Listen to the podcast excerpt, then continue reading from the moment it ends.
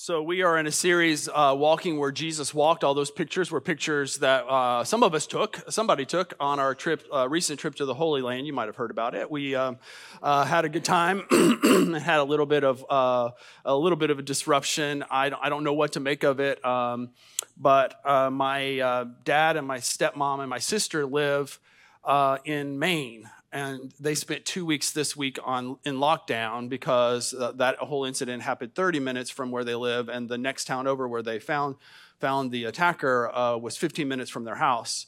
Uh, so um, you all need to not hang around with me very much. I think is the the upshot, or maybe, or maybe uh, we should be reminded that we're never far from the realities of this world and that our faith calls us to a deeper connection to those things, not to flee from them, but to follow Jesus and walk where Jesus walked into the midst of that. And in some way, you are being called to do that. And you need to be reminded. You need this uh, grounding that we get when we pull ourselves together and call, hear God calling us up uh, and uh, to the life of Christ, to be apprentices of Jesus, which we call disciples, but to walk where Jesus would have walked if he were walking in your shoes. And that's what this series is about. And today we're going to talk about that uh, in the place where Jesus was baptized. And we've got a little bit of baptism going on. We're going to keep celebrating that uh, to, today together. And uh, in fact, we had a baptism last Sunday, and I have uh, just like wanted to kind of celebrate that with you too. Briley Cox, who is the uh, daughter of Chris and Ellen uh, uh, Lockhart, who are our worship leaders. Uh, she's our worship leader at our traditional service. Their daughter Briley was baptized, and we had a big time celebrating her. Uh, and um, and it was it was a special day. And as she got up out of the tank, because this tank rolls, by the way, when we uh, we used to have one in the front of the room, it was in the floor, it was permanent. And when we um, renovated this room, we really didn't have the space for that to go with the design. And so Joel Christian, uh, being who Joel Christian is, uh, we call him MacGyver, uh, figured out a solution and it was this thing uh, that is remarkable. And um, it also uh, goes into the sanctuary. So we were able to take it in the sanctuary uh, last Sunday and, uh, and have an immersion baptism in there. And um, when Briley got up out of the water, we pray for her, of course, as we do at every baptism, for the Holy Spirit to come into her life in a special way. And then she's in, received by her parents with a towel and a, an embrace. And then they, they walk off to go change. And something happened. And fortunately, somebody was in the front, saw it, saw it, had the presence of mind to grab their phone and take a picture. And it was this her wet footprints coming out of the, the baptismal out of that moment, literally dripping with new life coming off of her. How symbolic of the thing that we're talking about, walking where Jesus walked, because that's what discipleship is. And we all need to be reminded of that. It is a call up to leadership, it's a call up to, to uh, show up for our own lives and to hear God's calling and to renew that again and again and again as life presents different challenges and transitions. This uh, next picture here captures that maybe even more fully and more symbolically with the cross, the shadow of the cross. We did not plan this, y'all. We could not have uh, with the shadow of the cross in the background. This helps us understand baptism. It helps us understand the baptism of Jesus. It helps us understand our own baptism. It helps us understand the people, the place, the story that we find uh, as Jesus comes to offer himself up for this very thing with, uh, with the cross in the background, in the, in, in the, the, the shadow kind of in the background of his own life. Jesus comes to baptism not at the end, but at the beginning. And that cross, again, in the, in the, in the shadow and in the background, is a, is a helpful reminder that even from the beginning, uh, as Jesus comes to present himself to be baptized, uh, this is the, the path that he will walk. And it is a critical moment in the life of Jesus, clarifying his relationship with God, his own identity, and his purpose. And that all begins here. In the baptism of Jesus, it's a joy filled moment, but it's also an intense moment, as every baptism should be, because it keeps us in touch with those realities of life and the world as it is, and the calling of the people of Christ to take up their cross and to follow. And every single time someone says yes to that, the world changes some. God's kingdom is made on earth as it is in heaven. And so, as we hear the words of Scripture today, we listen for the living Word of God, Jesus Christ. We listen for how these, uh, these words of Scripture bring the life of Christ open uh, and uh, real to us. In those days, this is Matthew 3. In those days, John the Baptist came preaching in the wilderness of Judea Repent, for the kingdom of heaven has come near. For this is he who was spoken of by the prophet Isaiah when he said, The voice of one crying in the wilderness, Prepare the way of the Lord, make his path straight. Now, John's clothes were, I'm going to make sure I get my trans- translation right. John's clothes were made of camel's hair, and he had a leather belt around his waist. His food was locusts and wild honey. People went out to him from Jerusalem and all Judea and the whole region of the Jordan, confessing their sins. They were baptized by him in the Jordan River. And then skipping to verse 11, I baptize you, John said, with water for repentance. But after me comes one who is more powerful than I, whose sandals I am not worthy to carry. He will baptize you with the Holy Spirit and with fire. His winnowing fork is at hand, and he will clear his threshing floor, gathering his wheat into the barn and burning up the chaff with unquenchable fire. Then Jesus came from Galilee to the Jordan to be baptized by John. But John tried to deter him, saying, I need to be baptized by you, and do you come to me? Jesus replied, Let it be so now. It is proper for us to do this to fulfill all righteousness. And John consented. As soon as Jesus was baptized, he went up out of the water, and at that moment, heaven was opened, and he saw the Spirit of God descending like a dove and alighting on him. And a voice from heaven said, This is my Son, whom I love. With him I am well pleased. Let's pray together. God, we pray that we might be brought into this story today through the realities of the people and the place where Jesus entered the story through baptism. And maybe we find ourselves drawn into his belovedness, the grace that he makes available in this story. And we pray it in Jesus' name. Amen. Well, this is a critical moment, a critical transition, really, in the life of Jesus. I mentioned a second ago that this happens not at the end of his ministry, but at the beginning. It is the transition point, the pivot point from his private life to his public life.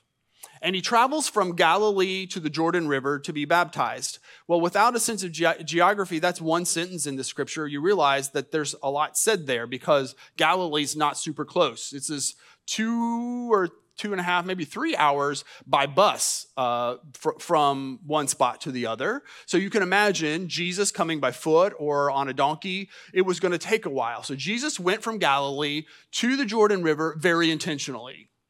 And he did so uh, probably reflectively. It, you know, as, as that process happens, and it ha- it's the same for us. It, it's not just a moment, it is a moment that is preceded by a lot and his whole life at, at this point, and his own thoughts and his own sense of who he is. It is a, a choosing, a walking into, uh, over several days, literally walking into the story. And this is not too far from Jericho. Um, and in that region, in the Jordan uh, River Valley, it is there's more uh, there's more moisture, so it's green. And one of the things they grow there is um, date palms, and so they're just fields and fields of palm trees that that make dates. And um, one of our folks on the trip learned that if you eat a date, I don't know if you have, it's sort of like eating an olive. You should take the pit out first. Uh, one of the things one of our folks learned was that it takes a lot longer to, to you know choke that thing down if you're gnawing on a great big old date pit. Uh, but the other thing that we learned is that there are a lot of flies at this time of year. When the dates are ripe, there are flies around the Jordan River. So when we went to the Jordan, and well, I'll show you that in a second, um, there were flies everywhere. It was a very human experience. It was our first full day in Israel, very human experience as we think about Jesus going down to the river. The Jordan River in Israel's history is symbolic. It, there's a lot that has happened here. Uh, it is a symbol of transition, as it is in Jesus' life. He's kind of walking into that and claiming that is a symbol of newness and possibility and healing. Uh, it is the spot where Moses looked on the other side of the river uh, down toward the promised land and then was not able to go in. But Joshua took the people and crossed the Jordan River into that promise after 40 years of wandering. Many years later, the prophet Elijah Uh, came across just before he left earth. He's taken up on a chariot of fire into heaven and passes the mantle of leadership to his apprentice, Elisha who walks back across the river to assume that mantle of leadership. Key in each of those stories, in the story of Joshua and of Elijah and of Jesus, is the transition from one life to another in these words relationship, all done in relationship to God, identity, discovering who we are. And it took 40 years, by the way, for the people of Israel to discover that as they thought they were slaves and discovered that they were God's people and then some sense of purpose, people blessed to be a blessing. Somewhere th- uh, through here, Naaman, the Syrian who had suffered leprosy, heard about a God who brings healing uh, from one of his servants who was from Israel, and so came to the prophet Elisha and asked what to do. And Elisha said, Go into the Jordan River and wash yourself seven times, and you will be healed. The Jordan River symbolizes healing and newness and possibility. It also symbolizes that transition that I've talked about a, a few times. Uh, rivers tend to not stay in the same place. Rivers are dynamic, they're flowing, they change over time. I've been in the Jordan River once, but I, my favorite river is the Current River in Missouri. Anybody ever been there? Uh, it, is uh, my favorite because it's a beautiful place. The water is very clear, and there are trout there. That's mainly why I go. But um, having gone there since I was a child, the point is that that river has changed. And when you're walking in a river, you see it from year to year and then maybe even season to season. Uh, rivers are always, they're dynamic. They're always changing. There was a hole here that would hold fish, and now that's flat. And there was a tree here that, that wasn't here because it fell over in a storm, and that change, it changes things. Rivers are a great symbol of life and transition because they're always they're always changing, they're always dynamic. And the one thing that we can say about life itself, the one thing that never changes, is that everything changes. And I think Jesus is claiming that. And, and, what we find in the baptism of Jesus is the grounding point for the transitions that are coming in his life, for his mission, and for the challenges that will come.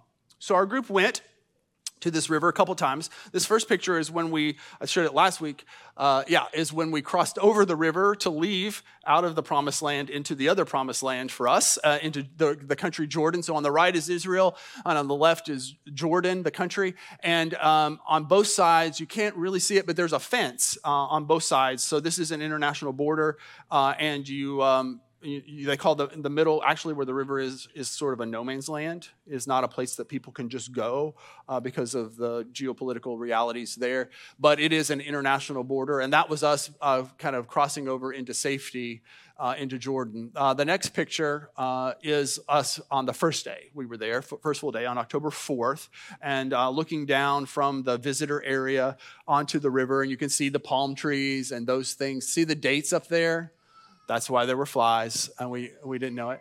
And um, uh, you can kind of see uh, the dynamics there as people are walking down onto boardwalks to go. The next picture uh, shows another picture from the bank.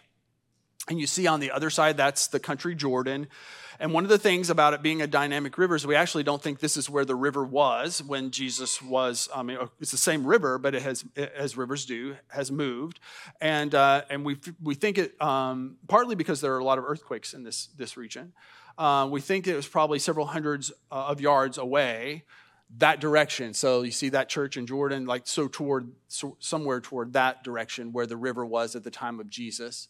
But it's the same river, and um, you can kind of see what it probably would have looked like in that picture, I think. The next picture uh, shows a group of people gathering where we will get uh, eventually gather to have a worship service. And you see the river there, you see kind of the dynamics of the people and uh, the place where you can actually get into the river.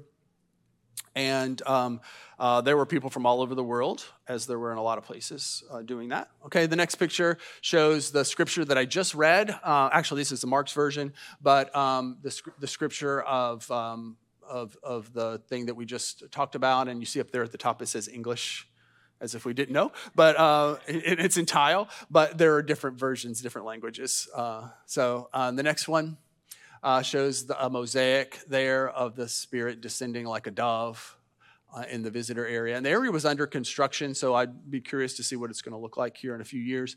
And then you see in this next picture our group going down to the river and some of the um, kind of like pre- preparation we were making for a remembrance of our baptism there. And then you'll see some pictures. Let's just kind of roll through these of that happening. So you see Pastor Laura here at the bottom and her mom, and then my mom up in the, the darker blue, and then Sharon getting ready to remember her baptism. So we were able to go into the river. But you see some buoys out there. Those were the boundaries. You're not essentially don't go past that. So I guess we could have gone and some some do full immersion remembrances. We did not. We just dipped our hands or our feet. But they don't want you to cross over because that is an international boundary and you will cause an international incident if you if you do that. So just kind of interesting. And then you keep keep rolling through these. There's my daughter Sarah Grace uh, remembering her baptism, and then my mom helping Richard remember his. You see people on the other side of the river doing the same. And then this view of uh, the sort of the, the, architecture there at the visitor area. You see the Jerusalem cross there, which is the large cross on the flag with the four small ones. And then in the back over here, you see a cross off in, off in the distance. It's a a, a beautiful place. And this is uh, what Jesus did. He came into the water. He, it's sort of like a, a, an example of his whole life. He came into a real place uh, and engaged in the realities of that place. Uh, and he came, comes here into a little river uh, to be baptized. I wonder if there were flies swarming around that day into the realities of this world. And one of the questions that comes up, even in the story, is this why? John in the story, John the Baptist, whose job it is to baptize, by the way, that's why they call him John the Baptist. It worked out pretty well for him that he got that name and did the, had the right job. Uh, he even he doesn't want to baptize Jesus. In fact, he says, "Why are you coming to me? I should be you should be baptizing me, not the other way around." But Jesus says that it is right and it is fitting for him to do so. And that is the question of the text, of the story. Why is it the right thing for Jesus to do this? And I just want to reflect on that with you uh, uh, for just a moment. Why is it right that Jesus did this? And what does it tell us about the life of Jesus, about the place, the people, and what does it mean for us to walk with Jesus knowing that Jesus was baptized?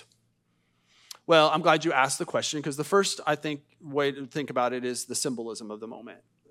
Jesus does this because it's symbolic, and symbolism is important. And in fact, entering into that symbolic act with our bodies, not just our minds, is helpful. We are a little bit too intellectual, a little bit too enlightened. We tend to think that if we sort it out all in our heads, it will all get sorted out and then our bodies will come along in the process. But baptism and the baptism of Jesus and our own is just the opposite of that. We bring our bodies in first and then our minds begin to understand a symbolic reality.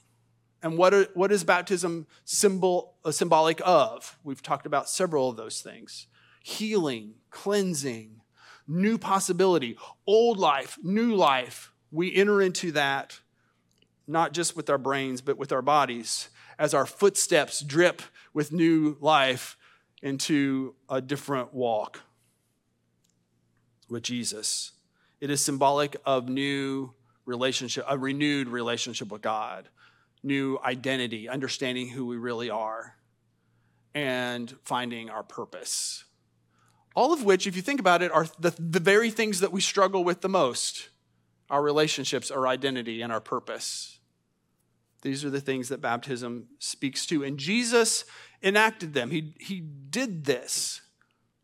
And the argument was made that you really wouldn't have to, but Jesus did because he, he fully entered into those, real, those human realities.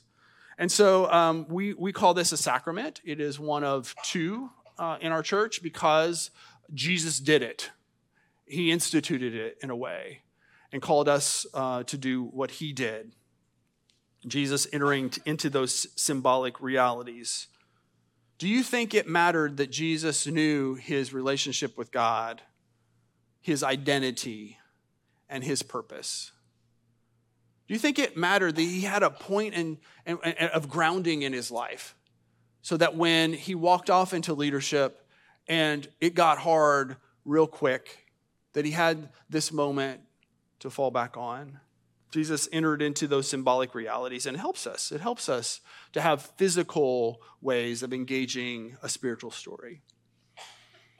A second reason I think Jesus was baptized, why he chose to do this, and why baptism is important for us is because it is a communal act. We've seen it already today.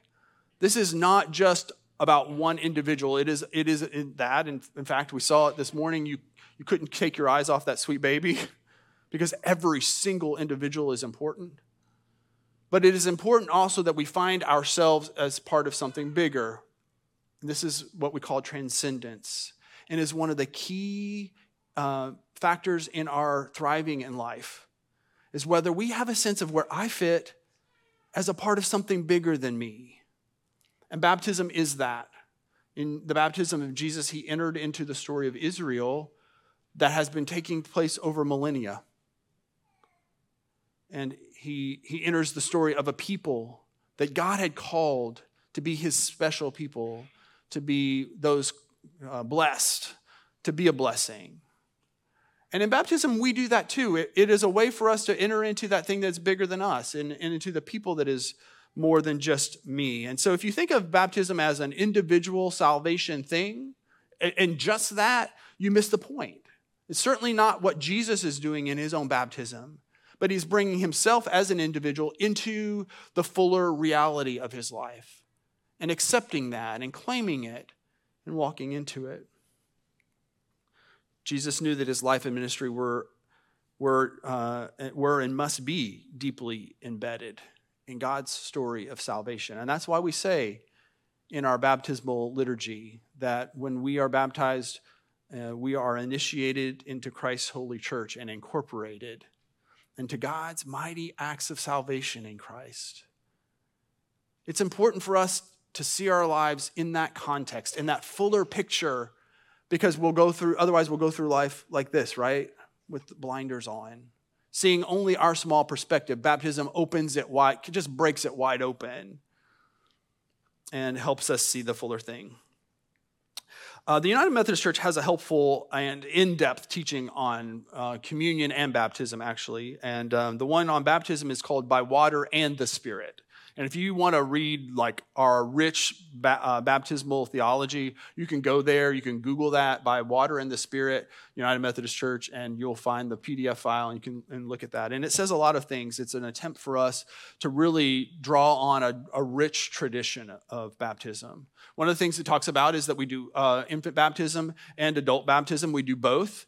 And we do that understanding that the initiation of baptism is actually God's either way. God's claim on us is first. And then the order and that uh, after that is um, perhaps not nearly as important as we think. In fact, infant baptism claims that God chooses us before we choose him back. And then parents uh, promise to, to hold a space for that child to do the thing that will shape them the most, which is to raise them to know Christ and to, to, to be part of the community of faith to do the most formative, spiritually, uh, the most spiritually formative thing that they could do for that child until that day when he or she, she or he would make that claim back when, uh, when we take out the space and when someone goes through, through life and then chooses to be baptized, uh, it is still claiming the thing that God has done for them and, and then a way to enter into that. And so we're actually doing both of those today. We're going to have a, a, baptism here after the ser- uh, sermon, which is, is that example. And we also claim that a lot is happening in baptism, it's, it's a mystery. What we say about mystery is not that it can't be known, but that it is infinitely knowable. So uh, by water and the spirit, that document is a chance to just lay out a whole bunch of stuff, and some somebody will want to do the deep dive on that. This is one of the things that it says among many. The New Testament records that Jesus was baptized by John. Well, we just read that, right? And he commanded his disciples to teach and baptize in the name of the Father, Son, and Holy Spirit. And when you hear that Trinitarian formula, which is central to baptism and central to the baptism of Jesus and also our life, uh, what you hear is the fullness of life that is Father, Son, and Spirit now made available to us. It is not just one mode or one part of the Trinity, it is their relatedness, the, the thriving and fullness of life, and the depth of love that we find in the Trinity that we are now brought into. We are brought into that reality in baptism. Baptism is grounded, it says, in the life, death, and resurrection of Jesus. The grace which baptism makes available is that of the atonement of Christ. This is a thing God has done through Christ, and it is poss- makes possible our reconciliation with God. Baptism involves dying to sin, newness of life, union with Christ, receiving the Holy Spirit, and incorporation into Christ's church. And all of that for Jesus was at the start of his ministry. And I keep bringing that point up because it is the grounding point for everything else that will follow. And so there's a final reason why Jesus was baptized. And I think this is the most important of all. In the baptism of Jesus, he was doing for us what we couldn't do for ourselves. And we say that actually, we say that quite a bit when we talk about the cross of Jesus, right? But remember, in his baptism, the cross is looming in the shadow in the, in the background, and those steps lead to the cross. Those same dynamics are at play here, not just at the end of the story, but at the beginning. And that's important because of this. It reminds us that every single thing Jesus does saves us, that the life of Jesus was a saving life, just as his death is a saving death as Jesus enters into this life and chooses to walk the path of humanity, of leadership that would lead to the cross. I think Jesus' baptism was a constant reminder that sustained him in his mission. And any of us who has a mission or any of us who walks into our leadership or our purpose knows that we need that grounding, that there are going to be challenges, that it is a harder life, that we choose the harder way, which is the way of love. But Jesus does all of this from the, the place of his connection to, to God, from the place of that Trinitarian fullness, from the place of his belovedness. And here's what I would wager that you and I struggle to do that. We've already said it. The things that we struggle with the most are our relationship to God, our relationship to other people, our relationship to ourselves, which baptism speaks to. We struggle with our identity, and much of our lives is driven by a false sense of self, not knowing who we are and then how to live out of that. And then we struggle with our purpose because of those things. We don't know why we're here, and we live for things that are less than the fullness that God would have for us. Left on our own, we have a broken relationship, we have a false sense of self, and we live for our own purpose. But Jesus, in every moment of his life, does for us what we could not do for ourselves. And then he brings us into that new reality in every moment, he makes possible a new relationship with God, a new identity, and a new purpose. So, what happens when Jesus is baptized? He comes up out of the water, and it's as if God cannot contain himself as the heavens literally burst open and the Spirit of God descends like a dove, and then there's a voice that says, What? This is my son. It's, an, it's, a, it's a relationship thing. This is my son, the beloved one so that we understand his identity and that Jesus hears it so clearly. And in him I am well pleased. It bolsters Jesus for his purpose in life. And in his baptism, Jesus does what we couldn't do for ourselves. He brings us into all of that.